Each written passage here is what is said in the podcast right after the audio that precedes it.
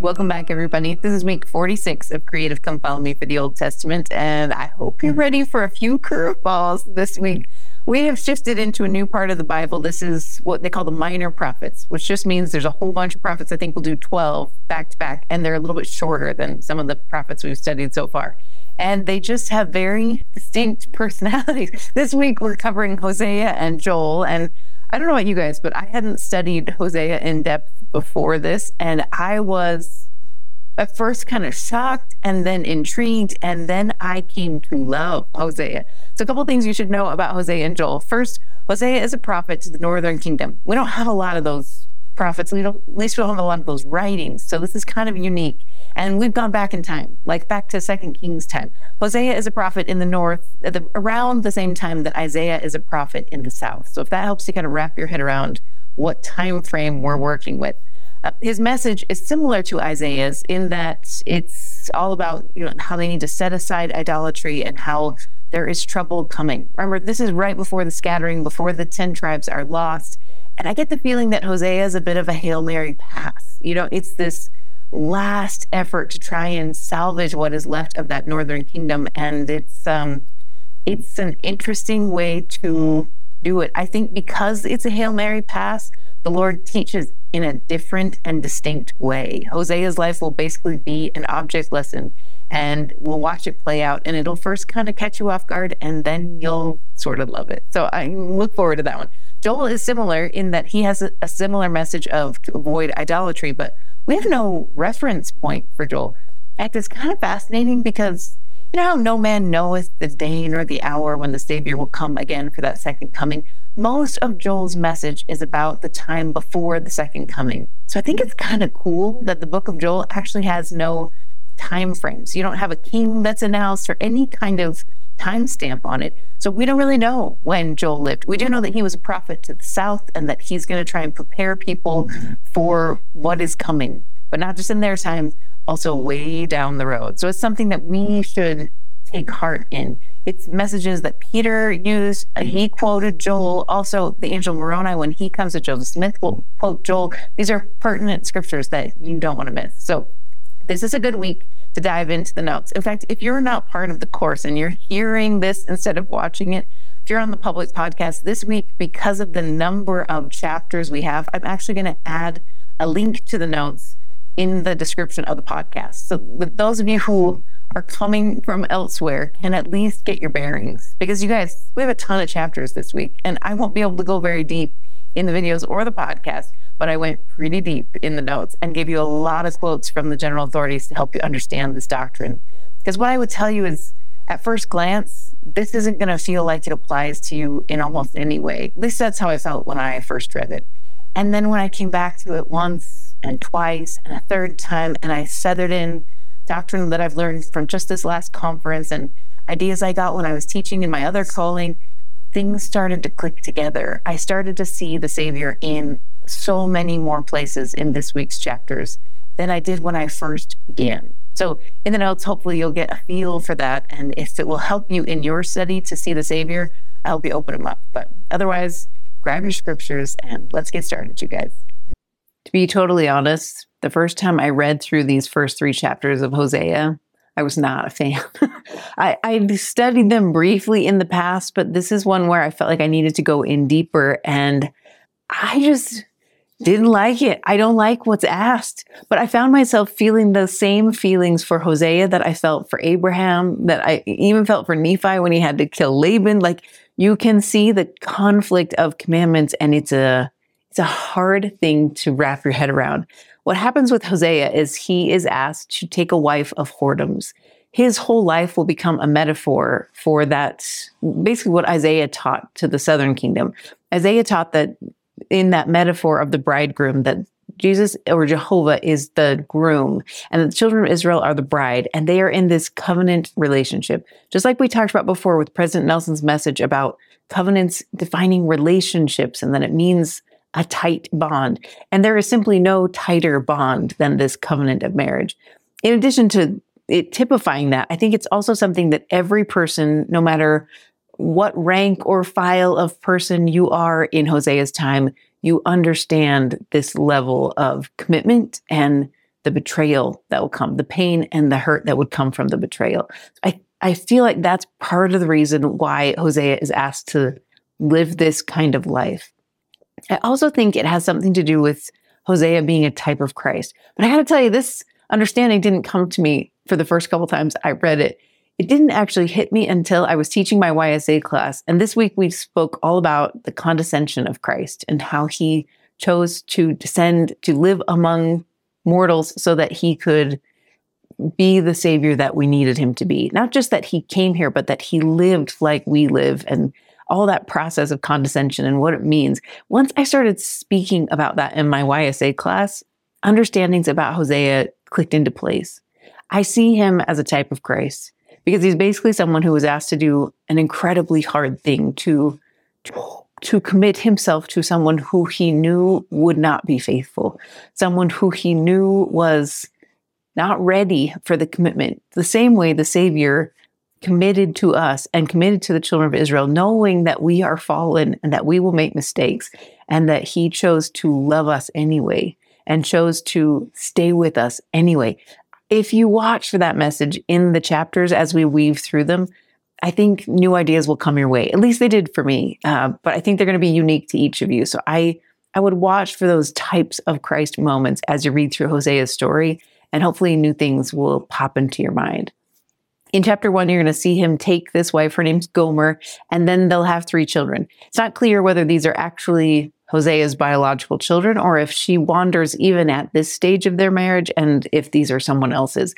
But the names of the children are indicative of the prophecies that are coming, that the northern tribes are going to be scattered, that they're not going to be able to have the mercy that they could have had in the past, and that they will no longer be called God's children. All of those things are woven into their names, and it's a pretty powerful message, especially as you jump into what you find in chapter two. In the Hebrew language, idolatry and adultery actually derive from that same root word. And you see these, you know, parallel tracks as you see Hosea's story. Essentially what will happen is his wife will stray. If you go in the Come Follow Me manual, it talks about her unfaithfulness and how he typifies what we see in Christ, because he is directed to bring her back. In fact, chapter two is a bit of an invitation from the Lord to come back. It's hard to see when it's actually Hosea speaking to his wife versus when it's the Lord speaking to Israel. But again, I think those metaphors are supposed to blend into each other. So if you get to points where you can't tell which one is which, I think that's actually instructive. Uh, this is a incredibly poignant, useful metaphor, and you'll see it bubble to the surface in chapter two. This is when they're directed to call his people with, call them again, my people. So this is almost a reversal of the names that we just heard, and talk about how they will obtain mercy. And then there's this invitation of how to obtain it. So in two, it talks about pleading with your mother that she is not my wife. Remember, this is a, there's no covenant anymore. There's no promise between them. So he's, the Lord is inviting the children of Israel to make covenants again and to come back to him. Let her therefore put away her whoredoms out of her sight, her adulteries from between her breasts, lest I strip her naked and set her as in the day that she was born. That message, I think, is a message of you're going to go back to how you were. If you choose not to be a participant in this covenant, in this close relationship with God, you are exposed. You are vulnerable. If you per- choose not to use the atonement of Jesus Christ, you are vulnerable and exposed. And that's what he's trying to teach them. They are opening themselves up to danger. That scattering and the Assyrians taking over, that's going to be a bloody, awful phase for the Jews. And it's right around the corner. And Hosea is trying to help them understand that. And he does it by talking about these lovers. So again, when you see those words about adultery, think of idolatry, because that's what the children of Israel are doing. So it talks about this wife who shamefully goes after other lovers. It's interesting. It's in verse five. It says, I will go after my lovers that give me my bread and my water, my wool and my flax, mine oil and my drink. This personification of a woman who is seeking after other pleasures is really instructive. I think we all tend to do this at times, right? Where we know where we should turn, and instead we seek after other sources of pleasure, other sources of gratification, and it never yields the fruit we hope it will, right? Because wickedness never was happiness. And that's what she learns really quickly. What I think is really interesting is what you see in six. It says, therefore, behold, I will hedge up all the way up with thorns and make a wall that she shall not find her paths.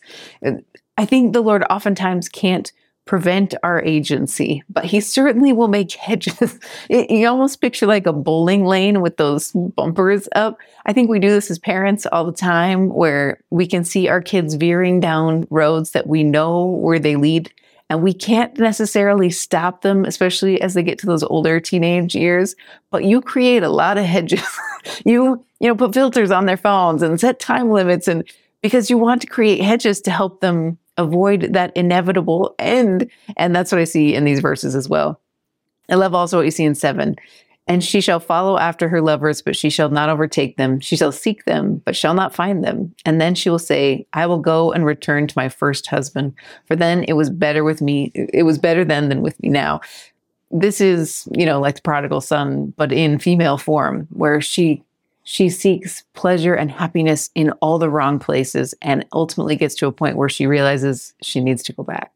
She didn't find what she was looking for, which is that point that all of us get to when we go down those wrong roads. What I love is what you find in eight. For she did not know that I gave her corn and wine and oil and multiplied her silver, silver and gold, which they prepared for Baal. This is a, he's basically trying to teach the children of Israel that during all this time, when they turned away from Jehovah, he was blessing them. The whole promised land is a great blessing towards them. And they're taking those blessings, not appreciating the fact that they're coming from Jehovah, and they're actually using them for false gods. They're turning them into other things to worship. And you hear the Lord's frustration with their choices. It just sounds like a parent to me who provides, you know, if you've ever had that situation where you took your kid's phone away and you're like, I provide you and I pay for this incredible thing, and then you used it for this, you know, you just, you can feel that frustration in him, and he calls them on it, basically. So in these verses, you see his judgment come about to the children of Israel and how they forgot the Lord. So in thirteen, she went after her lovers, she and forgot me, saith the Lord. And then fourteen, therefore, behold, I will allure her. I thought this was a fascinating shift in the chapter. He offers to gently coax them back to discipleship. He will speak comfortably to her. I do think this is the same kind of comfort we read about in Isaiah. I don't think this means he's going to talk really nice and make the doctrine sound good. I think this is the kind of comfort that, remember we talked about Rocky and the coaching that happened with Rocky? That kind of comfort. I think that's what he's offering, is I'm going to come to your aid, and I'm going to be in your corner. Despite all the betrayal, I will be in your camp. Let me help you. Uh, because he offers this door of hope in fifteen. And then when you go a little further, you see that later, much later, after the scattering, he will also betroth them to him again. These are prophecies about the last day. It's important because traditionally speaking, when people are this wicked, in fact, Jesus himself talks about how at this stage, they were almost as bad as they were at the time of Noah. That's how off course they are. But he promises not to destroy them. He's made promises to their fathers, to the patriarchs and the matriarchs, that he will look after their children. And so he promises that the covenant will return, but it's going to take some time. Um, I loved that message.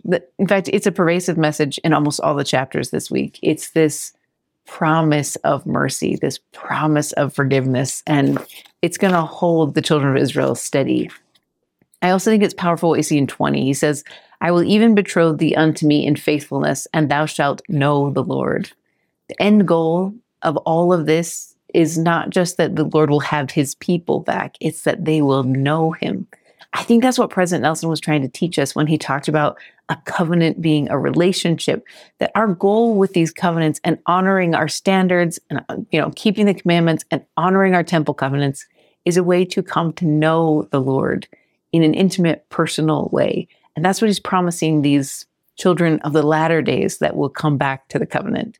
Uh, if you look in twenty-three, you see the promise, and I will sow her unto me in the earth, and I will have mercy upon her that had not obtained mercy. And I will say to them that were not my people, thou art my people. And they shall say, thou art my God. It's going to be a long time coming. They're going to have incredible loss in the meantime. But there is this ultimate message of hope that there will be a reunion. That, that's what the Great Gathering is all about. It's us allowing this great reunion to happen, and it's prophesied all the way back in Hosea two. There's another twist in Hosea three. This is where Hosea is directed to, to buy his wife back. She's already been unfaithful to him and gone astray and not appreciated the gifts he was given or the the love he extended to her. She's already done all those things. And in chapter three, he's directed to buy her back. Makes you think that maybe she, in fact, a lot of the scholars I read said that she probably was sold into some type of slavery based on her life choices. And he goes and purchases her back because he purchased her with so little money that it makes you think that she must have been in a slave type situation. And then he brings her home. And there's a period of kind of keeping her away from all those influences she's had and and a time of holding back. Again, I think this is a metaphor for the children of Israel, where there will be a time when they don't have access. In fact, if you look in the verses, it sort of says that blatantly in four, that there will be a time where they're without a king, without a prince, without sacrifice, or without the temple. They won't have the ephod, that pouch that they used to hold the Urim and Thummim. They won't have access to revelation like they did in the past. He's talking about this, the period of consequence that happens both in the actual image of Gomer and also in the children of Israel. But then, as always, it talks about a return. So if you end in verse five, it talks about Israel will return and seek the Lord.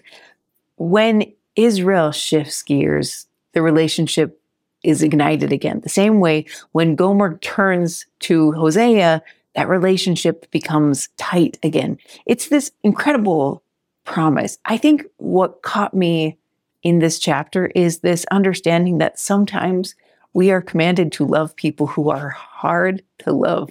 I think all of us have those situations, that a big part of our life's goal is to learn to see people the way the Savior sees them, so that that difficulty in love gets easier and easier over time. Everybody has somebody that's really hard, sometimes a lot of people that are hard, but when you choose to love them anyway, or you choose to love the Lord and let him help you learn how to love them, I think you become more Christ-like. I think for most of us, learning how to love the people that are hard in our life, or learning how to forgive those who have been against us in some way, those are some of the moments that are the most humbling, most instructive. There, there is power in that hard. And I think that's what we're learning from Hosea's story in this chapter, that that we each might be in this spot where we're commanded to love and forgive in a hard situation. And when we choose to do it, there's power there.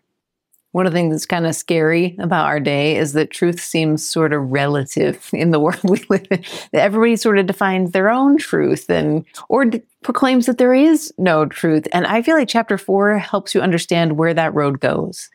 Basically, that's what's happening with the children of Israel at this point. If you look in verse one, it says, there is no truth, nor mercy, nor knowledge of God in the land. I think it's interesting, that pairing of those three things, that when there is no truth, all of a sudden there is no loving kindness. There is no mercy because there's no sin. It's like those verses in the Book of Mormon. And then there's no knowledge of God. So these people that once had this profound connection, this Abrahamic covenant with Jehovah, have set all of that aside. In fact, if you look in six, it says, my people are destroyed for the lack of knowledge. Because thou hast rejected knowledge, I will reject thee. Joseph Smith taught this really clearly, that a man can only be saved according to the knowledge he acquires. Nobody can be saved in ignorance. So that's what's happening here. They're setting aside all of it. And verse seven teaches you that they were already increased, so their accountability is higher. I think it's the same thing that's happening with us and the standards. You know, when you look at the, for the strength of the youth, it's teaching you that your accountability is higher. A lot of people saw it as like this relaxing of the standards, but I really don't think that's what the message is. The message is, I trust you because you know more. And when you know more, you're accountable to God more profoundly. So you have some big choices to make, and they continually turn back to idols. You can tell why they do in verse eight, that in some instances, their own teachers and priests of the temple are persuading them to sin. things have to be pretty bad to get to this spot. But basically, if they sin, they would have to make a sin offering at the temple, which would give more meat to the priests who served there. So the priests who were there were so corrupt that they were trying to convince people to sin in order to get more for themselves. And it reminded me of this conversation I had with my brother-in-law, Troy. So he runs an urgent care, uh, several of them up in Idaho. And he was talking about how if he really wanted to boost his business, he would give out trampolines as a prize to all the families in his city, because then business would boom. And I think it's that same kind of idea that they...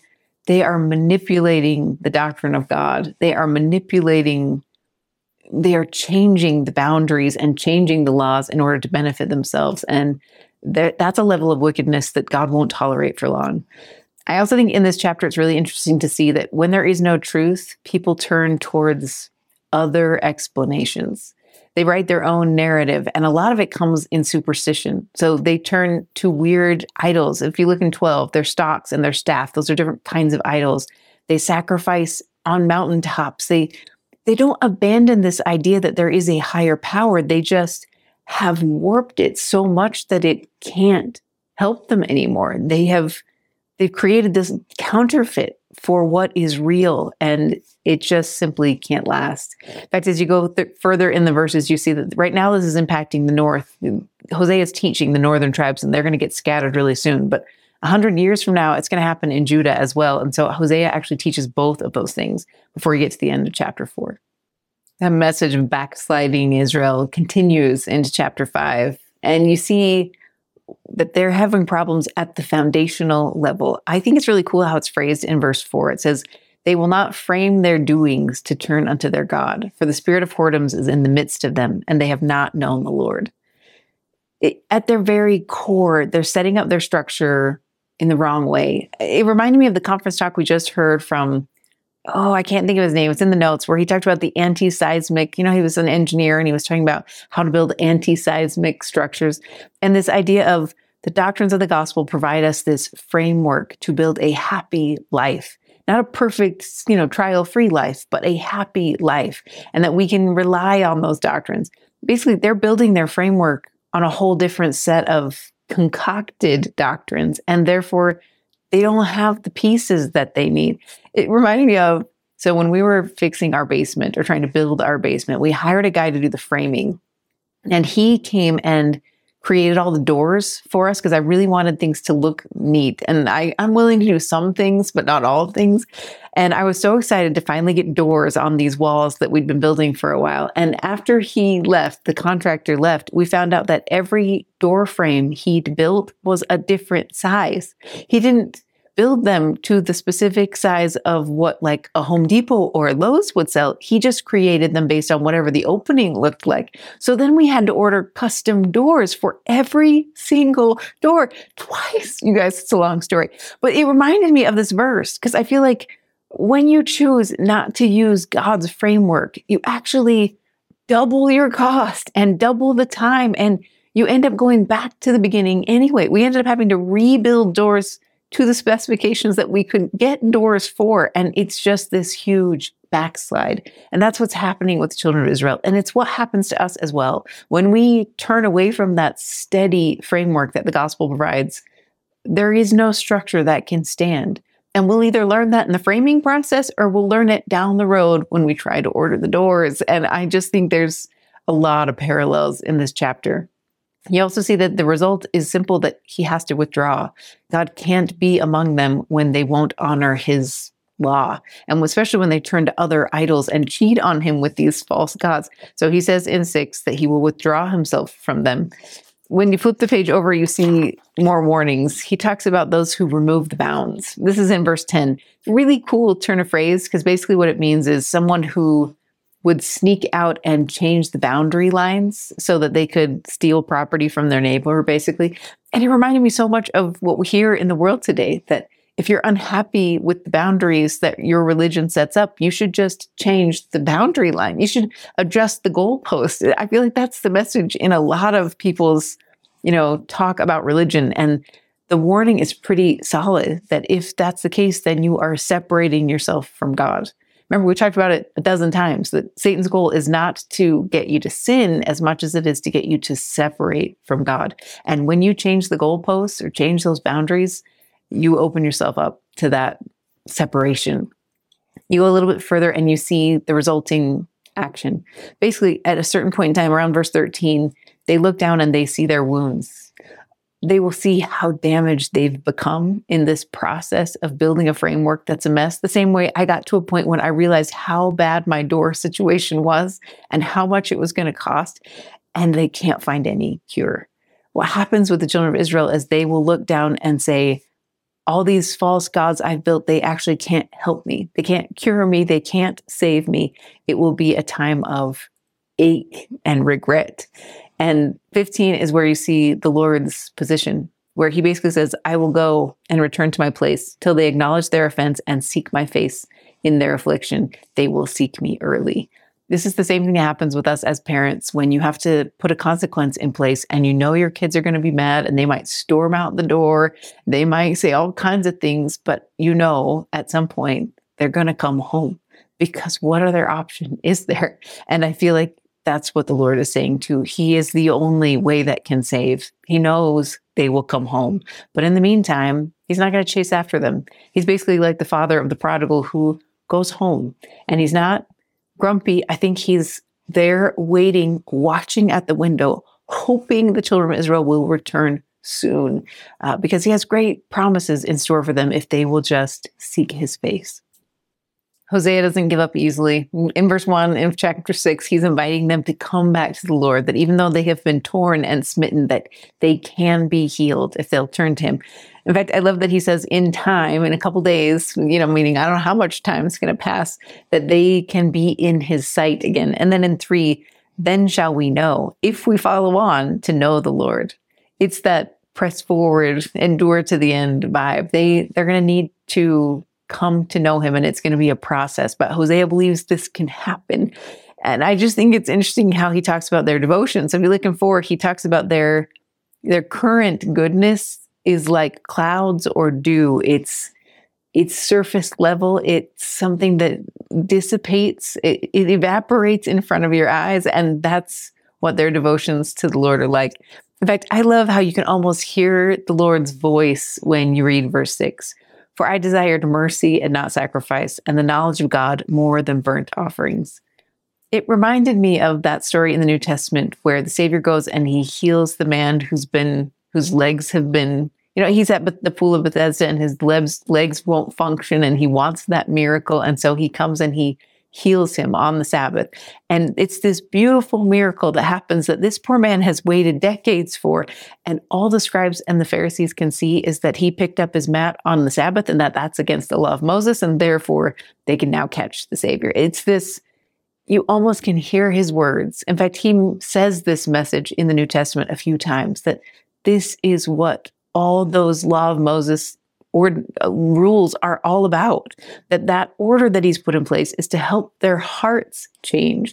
It's what our covenants and commandments do for us today. They're supposed to help our hearts change. It's not this big, long list of do's and don'ts. It's supposed to be something that turns us to him. In fact, if you go in the notes, there's a great talk that talks about sacrifice, and that this idea of sacrifice is not so much giving up, but giving to. You know, the, the root word of sacrifice means to make something sacred. So when we give our time or our talents or even our financial means with tithing and fast offerings, we're taking those things and we're making them sacred. That it's a giving to, not a giving up. And there's a whole bunch more you can learn if you go in the notes. You got to hand it to him. Hosea is tenacious. In chapter ten, he's still going strong, inviting the children of Israel to come back, to learn and to repent. So he talks about them being an empty vine in verse one. I think it's really interesting the way he phrases it. He says, Israel is an empty vine. He bringeth forth fruit unto himself. Isn't that kind of interesting? Like, it's not an empty vine. It's a vine that they have chosen to consume on their own. I think it's the same way if we take, you know, all those things we were just asked to sacrifice, our time and our talents and our financial means.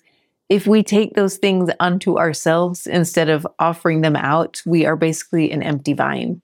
Because remember, the Abrahamic covenant is intended to give them this chosen status so that they can take the light to the world. It's supposed to be a way for a gateway for everyone to access God's promises and covenants and blessings. And when they take those covenants and they hoard them, uh, one, they lose the blessings and they become this empty vine that's of no use to the Lord. Where you see that coming to a head is in verse two. Their heart is divided, and now they shall be found faulty. It sounded like Elijah to me when he was talking about, remember how he talked about how long will you halt between two opinions? You have to make a call. Joel's going to say this too about the valley of decision, that we have to make a call because standing, there is no neutral in the gospel. So if you choose to not be on the side of Christ, you are by default working the other direction. And he's warning them about that. And he talked about how at some point in time, this is around verse seven, that they will realize their mistake and they will wish that there were mountains to cover them. I don't know if you've ever been in that spot. I remember feeling like that as a teenager sometimes when I would make a mistake or crash my dad's car or something. And you just wish you could, you could hide. And that's how they will feel, but in an eternal way. One of my favorite parts is when you flip the page over to twelve. So it says, sow to yourselves in righteousness, reap in mercy, break up your fallow ground, for it is time to seek the Lord. I, you just get this motivational pull from Hosea. Fallow ground, I wasn't familiar with that term, so I had to go look that up. And it just means land that has been dormant for a while. So whether that's intentional because they're rotating crops and they leave, you know, a field unharvested for a season so that it can get more rich and nourished, or if it's just one that's been neglected and now is ready for planting, it's this idea of come to the Lord and turn things around. Like get an upheaval in your soul and turn things over to the Lord. It's a shake off the chains kind of verse. And he just is hoping they will take advantage of it, because they can see the results of where they are now. If you look in thirteen, you've plowed wickedness, you've reaped iniquity, you've eaten the fruit of lies. To me, I feel like he's basically saying what we as parents say all the time, like, you know where this road goes.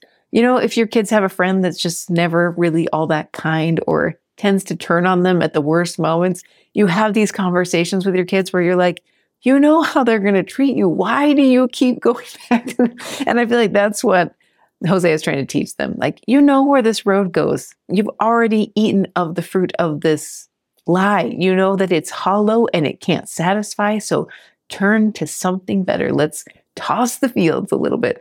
Sadly, they don't listen, but he keeps trying. Chapter eleven might be my favorite chapter of this whole week's study, because I feel like the Savior's voice is just all over the place. And it's this loving parent. In fact, it sounds like a loving parent whose child has gone astray, far astray. And the way he speaks about his child, despite the fact that they've gone astray, was really insightful to me. So if you look in eleven, he talks about Ephraim, his child, and he, at the beginning, you know, oftentimes when your kids do something hard, you think back on when they were so sweet and innocent and the happy times you had earlier. I think that's what's happening with him. He's thinking back on who they are, who they were when they began. So he talks about in three, I taught Ephraim also to go, taking them by their arms, but they knew not that I healed them. This is a metaphor of, you know, like a parent who holds on to their toddler's hands to help them walk, you know, and then when they fall, you comfort them and help them get back up. That's, that's the image he's evoking. And he talks about drawing them with cords of man, meaning these are not like what you would use for beasts burdened on those kind of ropes. This is gentle, coaxing, helping. This growing up process that the children of Israel have been through, it's been this gentle approach. And I, at the end, he talks about the yoke. So he says the custom at this time was that if you had an ox with a big heavy yoke on, oftentimes the farmer would lift the yoke, not take it completely off, but lift the weight of it so that the ox could go down and eat the grain that they were trying to feed it. And I'm sure that the ox has no idea that that burden's been lifted off its shoulders. And that's what he's promising he's been doing to the children of Israel all this time. So he's thinking back on these memories of what he's given and what they used to be like, and his heart is just sorrowing. It's like those phrases in the New Testament where he says, how often when I've gathered you like a hen gathereth her chicks, like he's just aching for them to come home. And in seven, he drops all metaphor and just says it blatantly, and my people are bent to backsliding from me. Though they called them to the Most High, none would exalt them. And then he talks in eight about how they basically have earned the judgment that similar cities to Sodom and Gomorrah got, that there was destruction that happened. But nine is where you see what he chooses to do. He says, I will not execute the fierceness of mine anger. I will not return to destroy Ephraim, for I am God and not man, and I will not enter into the city, meaning he won't come to destroy. I thought this was so powerful. The statement of who he is, is so clear. And not just who he is, but that what defines him is his ability to choose. Remember, everything we're learning in this life is all about self-mastery and how to choose to be like the Savior and to be like our heavenly parents. And what you see exemplified here is that he is someone who has mastered the ability to choose, to feel emotion and to choose how to react. That's the meekness we admire about him in the New Testament, that he has this ultimate power that is under ultimate control. I just think it's such a powerful image because we tend to think like men. We think the Lord sees us like men, and we don't think the same way. His thoughts are not our thoughts. And I think he's trying to teach us that, that when he sees us, he doesn't just see us in the mistakes we made today. He sees us as who we were. He remembers helping us and guiding us, holding our hands as we learn to use our agency, and he can see us far into the future. So these mortal mistakes that we make are not definitive. They're not defining who we are in his view. In his view, the children of Israel began far in the past when they were just young and beginning these covenants. And they will extend far into the future when they will eventually circle back and come home. That's how he pictures them, so he can continually forgive. I think it's why that, that Hosea metaphor works, because he can continue to invite this backsliding, unfaithful wife back home, because he doesn't see her in that moment of mistake. He sees her as a full person, someone bigger than what we as mortals see. And I just think there is such profound hope for all of us in that message, to never forget that he doesn't see you as man sees you. He is God, not man. And I just love that verse. Do you remember when Jeremiah warned us not to trust in broken cisterns? I think Hosea has that basic message in verse one.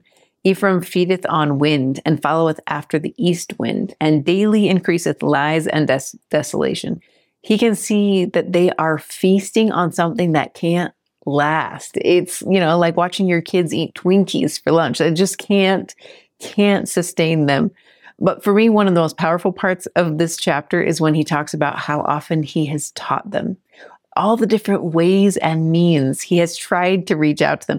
I think it was cool to me because as a parent, I feel like we do this all the time, where I'm trying to teach my kids in a whole bunch of different ways, with object lessons, with stories, with analogies, so that they can get the message. My hope is that at some point, one of these things will click for them and they'll get the message.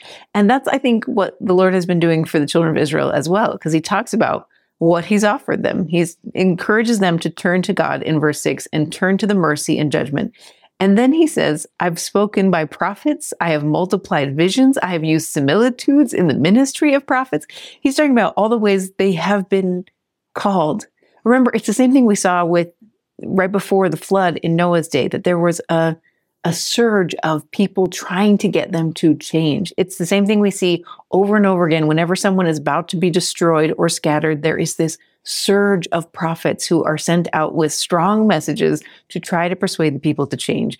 They just don't do it. But what I think is powerful for me is that it reminded me of how I am accountable for what my prophet says. They're being held accountable for all the ways God tried to teach them, whether they listened or not. The same way I think we're accountable for what our prophets try to teach us, whether we choose to study the General Conference notes or not. We're accountable for that knowledge that they've tried to give us. So it kind of motivated me to get back into my conference notes a little bit more. So you'll see a lot more from this conference in the notes this week for that very reason. One of the ways Hosea teaches the people about setting aside their false gods is by shining a great big spotlight on what the true God can do that nothing else can. And that is that he has the power to ransom, to redeem, to resurrect, to save. And you see it so profoundly in this chapter. So in thirteen, he talks about the warnings about idols, and then about they're going to get tossed around in the whirlwind. I actually really love this visual. It's one that's used several times in the Old Testament and in the Book of Mormon. In fact, Mormon talks about it, and he says that it's like being tossed about on the waves without an anchor, without a sail, or without any means to steer. The reason I love that visual so much is I feel like this happens to me. When I get casual in my discipleship, and there's been times in my life where that's been the case, I find myself pulled. You know, when a friend or a sister leaves the church and I hear their complaints or their frustrations and my testimony isn't deep, I find myself pulled. Same thing happens with social media. I'll read a post or, and all of a sudden I find myself kind of like, oh, maybe there's more to that. You know, like because I wasn't rooted, I become vulnerable. And that's what he's warning them about. And the way he wants them to root themselves is in a doctrine that is so hope-filled. He talks about how there is no Savior beside God. So if you're looking for, there shalt, thou shalt know no God but me, for there is no Savior beside me. He warns about them forgetting him. And then he talks about why you should plant yourself in this rich, fertile soil. When you flip the page, you see that he is their only help in nine and then fourteen. I will ransom them from the power of the grave. I will redeem them from death. O death, I will be thy plague. It's like, O death, where is thy sting? You know, that same kind of message. O grave, I shall be thy destruction. This is a promise that you can rest on. If you can believe in the resurrection, then I feel like the floodgates are open to believe in almost anything else that the gospel teaches, because nothing is bigger than that. That is a profound promise. One of the talks I read, I think it was Paul Johnson, it's in the notes, he talks about a cloud of witnesses and how there were so many people in the New Testament who witnessed that the Savior was resurrected and walked among them again. And then if you add on the people that we, the hundreds that we see in the Book of Mormon who witnessed that the Savior was resurrected and that he walked among them and came again, and the many more since that time in latter days who have promised that he lives and that they have seen him and that he is resurrected. If you add up that cloud of witnesses, you've got this thick cloud that is unshakable. And if you can believe in that promise, then it opens up a floodgate to believe everything else. Because in comparison, nothing, nothing even comes close to that kind of promise. So not only is it comforting to all of us who have lost or fear losing others who we love, it is a promise that opens up hope for every other point of doctrine. And that is something that I feel like you can feast on. So don't take my word for it. Go in the notes, read that talk. It has such an incredible message of hope. And I think that's what Hosea is trying to teach in this, you know, this last ditch effort to get the people to change, that don't root yourself in idols and vain things that can't hold you. Let your soul sink deep into the doctrine of a Savior who can save, who can redeem, and who can resurrect. That's doctrine you can sink into, and it will hold you in every storm of life. And oh, it's so good, you guys. This last chapter of Hosea focuses on the latter days and their return. So it's this invitation from Hosea to turn and to return back to the Lord, or to repent. And I love the way it's phrased. If you look at the end of two, it talks about we render the calves of our lips. And I was like, what is that? So then I had to study more and learn more that basically this, if you go in the footnotes, you can find this, or in the notes from the course, but you can see that this is just an invitation to have a broken heart and a contrite spirit, to submit your speech and your actions over to the Lord. That's what's going to change things for the children of Israel. That's how they will come to him, when they start to turn over their wills to God and see what he can make of their lives. And I love the promise. It's in four. I will heal their backsliding. I will love them freely, for mine anger is turned away from him. That is how you know that he is God and not man, that despite countless generations of backsliding, he promises to restore. He promises to make whole all that was lost in the process. When this generation in the latter days comes to him, he will heal. He will fix. That's the promise. He will love them freely. It's the same thing we saw with Hosea and this, you know, unfaithful wife. He will love her as soon as she comes back. As soon as she starts to change, he promises. In fact, I think what we see in Hosea and certainly what we see in the Lord is that he never stops loving. The only thing that stops is the blessings. He will always love the children of Israel. He will always forgive them. What he can't do is always bless them unless they turn to him. And that's the same thing with us. He, his love for us, I feel like, is unending and has always been. But what he wants to do is love and bless us. And in order for that to happen, we have to live the commandments. We have to honor his law. And I love the promises you see in the rest of the chapter. In fact, one of the most powerful to me is in eight. It says, Ephraim shall say, what have I to do any more with idols? I have heard him and observed him, and I am like a green fir tree. From me is the fruit found. This is that next generation. I think it's so cool because Ephraim is the tribe that's kind of sent to be the gatherers. So this latter-day generation of the tribe of Ephraim will bring people home. And the reason they're going to bring people home is because they've seen, they've observed, and they have become something different. They have set aside any false tradition, and they have learned from that master example that we have, and they are evergreen. They are ready, and they are willing to bring everyone home. And I just think it's a really beautiful image to end the chapters from Hosea. Okay, on to Joel, you guys. So there's just three chapters of Joel that we're studying, but they're mostly about the latter days before the second coming, the commotion that's going to happen in the world, and how we as saints are going to navigate things. And what I would tell you is if you just go straight into Joel, you're going to struggle a little bit because this is apocalyptic literature. This is kind of like reading, you know, John's words in Revelation where not everything has been fully revealed. So you can take a lot of guesses, you can read a lot of scholarship, or you can just go to the gospel topics and read what we do know. So that's what I found the most helpful to me is I went into the gospel topics and in some of those related talks that they offer and learned more about the time before the second coming and then went into Joel. And then I felt like I could sift through what mattered and what I can set to the side. And for me, what really mattered is where you learn about how the saints are supposed to act in all this commotion, that there will be times of trouble and there will be ways to find peace. So if you look in three, one of the ways we can do our part is to tell our children and their children and their children's children about the second coming of Christ. And then when there is commotion, to fast. I love, this is in fourteen. Sanctify ye a fast. Call a solemn assembly together. Gather the elders and all the inhabitants of the land into the house of the Lord your God and cry unto the Lord. Don't you love that that's the answer to when there is incredible commotion and fear in the world? That we gather together as saints in the temple and we fast and we pray and we seek guidance. And the implied promise is that we'll get it. In fact, that's what you hear from the prophets today and in Joel's day. That that's a prophet's job, is to help us know when to move. And so that's what he's trying to get us to understand. I think it's a little cryptic in Joel one, but I feel like that's the message we get from our prophets. So it's probably the most powerful for us to study today. But it gets a little deeper as you go into Joel two. There's some comfort, even in verse one of chapter two, because it says that there's going to be a trumpet blown. I don't know if this is literal. I think it probably means the prophets will tell us when it's time to be in action.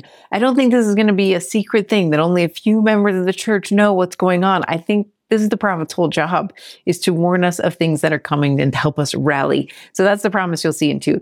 You also see some warnings about how bad things are going to get. We tend to think of the days before the second coming as a day of rejoicing and a day of, you know, there's all the saints and the great gathering and all the light. But it's important to understand that there will also be gloom and darkness in the world at that time. And that's what he speaks about in two.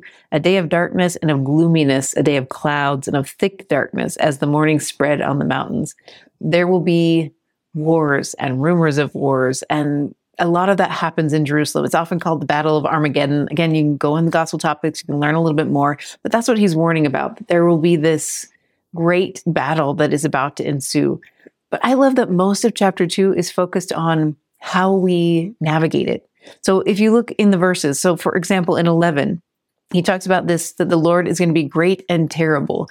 We've said that a few t- times in a few different ways this year, but that he can be both simultaneously. To the righteous, it will be a great day. And to those who have not been, it will not be a great day. So you can be great and terrible simultaneously.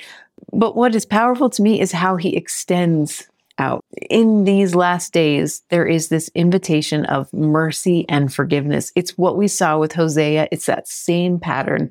Whether you've deserved it or not, there is this extension of come home. You'll see it in thirteen, and rend your heart and not your garments, and turn unto the Lord your God, meaning don't just put an outward display of sorrow.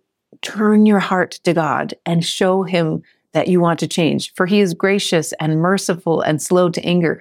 Remember how we talked about that's the nature of God, that he can control his passionate responses and he can choose to be merciful and gracious, just like we saw in the last chapter. He talks about gathering the people together. You'll want to watch the footnotes in this chapter for the J S T changes, because there's a few important ones here. I highlight them all in the notes. So if you go in the notes, you should get the basics. But I love his invitation. He says he's going to pity his people in eighteen.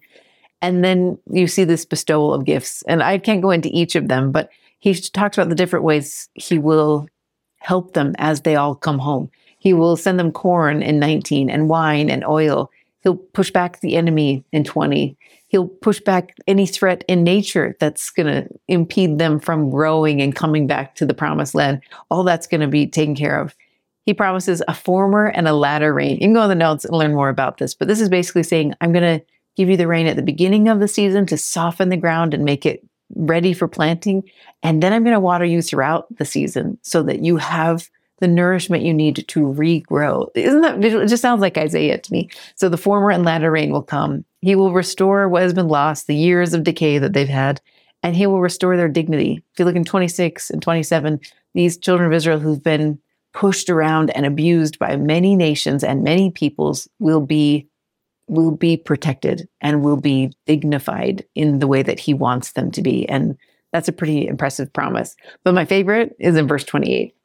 And it shall come to pass afterwards that I will pour out my spirit upon all flesh. This is what Moroni talks to Joseph Smith about, how in these latter days there will be this outpouring of the spirit, and your sons and your daughters will have visions and people will start to teach. And this is where we are, you guys. This is that phase where, because there is an outpouring of his spirit, light floods the earth, changes happen, doctrine is taught clearly.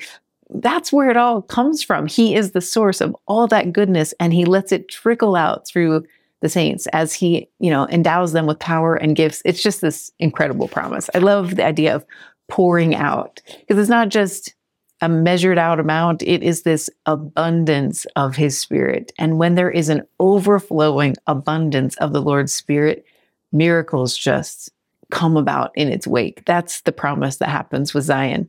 And then he talks about how they will, there will be deliverance. Uh, it'll get a little deeper as we go into chapter three. So let's go there next. Okay, if your kids love the Avengers movies, you'll love chapter three, because that's what this reminds me of. I have that written in my margins. It's like, you know, those final epic battle scenes of any Marvel movie where everybody has to come to the table and be ready to like fight the good fight. And you have to make a decision about which side you're on. In fact, it's set in a valley of Jehoshaphat, which it's supposed to be that time right before the Savior comes again in the Jerusalem area. There will be, it's literally translated to be the Valley of Decision, because all of us are going to have to decide. In fact, hopefully you've decided far before this point in time whose side you're on. And it's either the Lord's side or anybody else, right? And that's what's happening here. He's calling people to prepare the way for this battle. What's interesting is he calls everyone to prepare. If you look in ten and nine, you see that he's calling the saints to prepare for war. In fact, it's a total reversal to what we read about the millennium, when people are supposed to beat their plowshares. Remember that when they're, this one, they it's a reversal because they're taking their gardening tools and turning them into weapons. So it's totally opposite of what we'll see in those thousand years of peace. But he talks about when he comes that he will be there to judge. It says plead, but if you look in the footnotes, you can see that plead and judge are actually kind of synonymous in this. So there will be a time of judgment. And even though he's called all of us to help prepare the way, he himself will fight battle. I don't, I don't exactly know how that plays out, but we know from Isaiah's writings that he has trodden the winepress alone. This destruction that needs to happen, the cleansing that has to happen in the earth, is something that the Savior himself will do. Our job is to prepare the way. In fact, if you listen to lots of the prophets and apostles lately, they use that phrase, that we're preparing the way for the second coming of the Lord. And then his job is to come and carry out this initial judgment that will happen. And you have to love the way it's phrased. In sixteen, the Lord also shall roar out of Zion and utter his voice from Jerusalem, and the heavens and the earth shall shake, but the Lord will be the hope of his people and the strength of the children of Israel. It's like, you know, it just sounds like the Avengers. It's got this like absolute, there is no question who's going to win this battle, but it will be a battle, and it will be a, it will be something that we all rally around, that he, he provides this saving that occurs. In seventeen, so ye shall know that I am the Lord your God, dwelling in Zion. Remember, that's what we're hoping for. That's what he's been asking us to do, not just in Joel's writings, but in Hosea's. That the whole purpose of all of the commandments and all of the covenants is to come to know the Lord.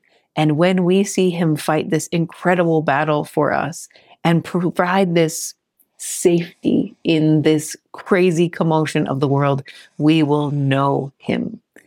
I just think there's power in that phrase.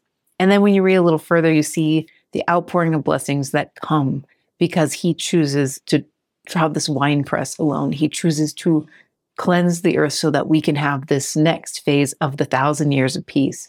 And that's what you see in eighteen. The mountains shall drop down new wine, the hills shall flow with milk, all the rivers of Judah shall flow with waters, and the fountain shall come forth. If you look in the footnotes, it references the fountain that we talked about in Ezekiel, the one that comes out of the temple and then heals the Dead Sea. That begins because of what happens in this valley of decision.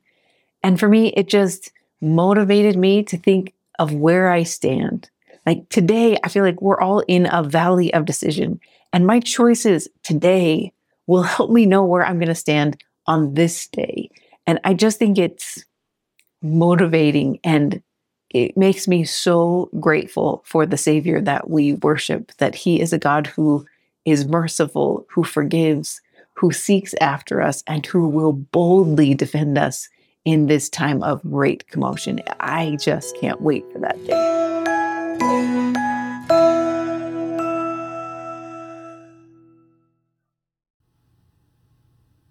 Thanks again for joining me, you guys. If this content is resonating well with you, I hope you'll consider liking and subscribing, leaving a review if you can, and then also popping over to the full course. In the Creative Come Follow Me course, I provide weekly content in full videos. So full videos, the insights, videos of all three object lessons, as well as all the tools you need to support it. So within the course, you'll find professionally designed printables each week. You'll find extensive study notes so that you can go a lot deeper into the text. You'll also find three years of back content. So for since twenty twenty in the Book of Mormon, I've been creating weekly content and object lessons to help facilitate meaningful, memorable, simple learning. So if those are tools that would help your family or your class, I hope you'll consider subscribing. Head on over to creative come follow me dot com. You can find sample videos, sample printables, and an option to subscribe for a month and test it out for your family and see if it's a good fit for you. I hope you enjoy it.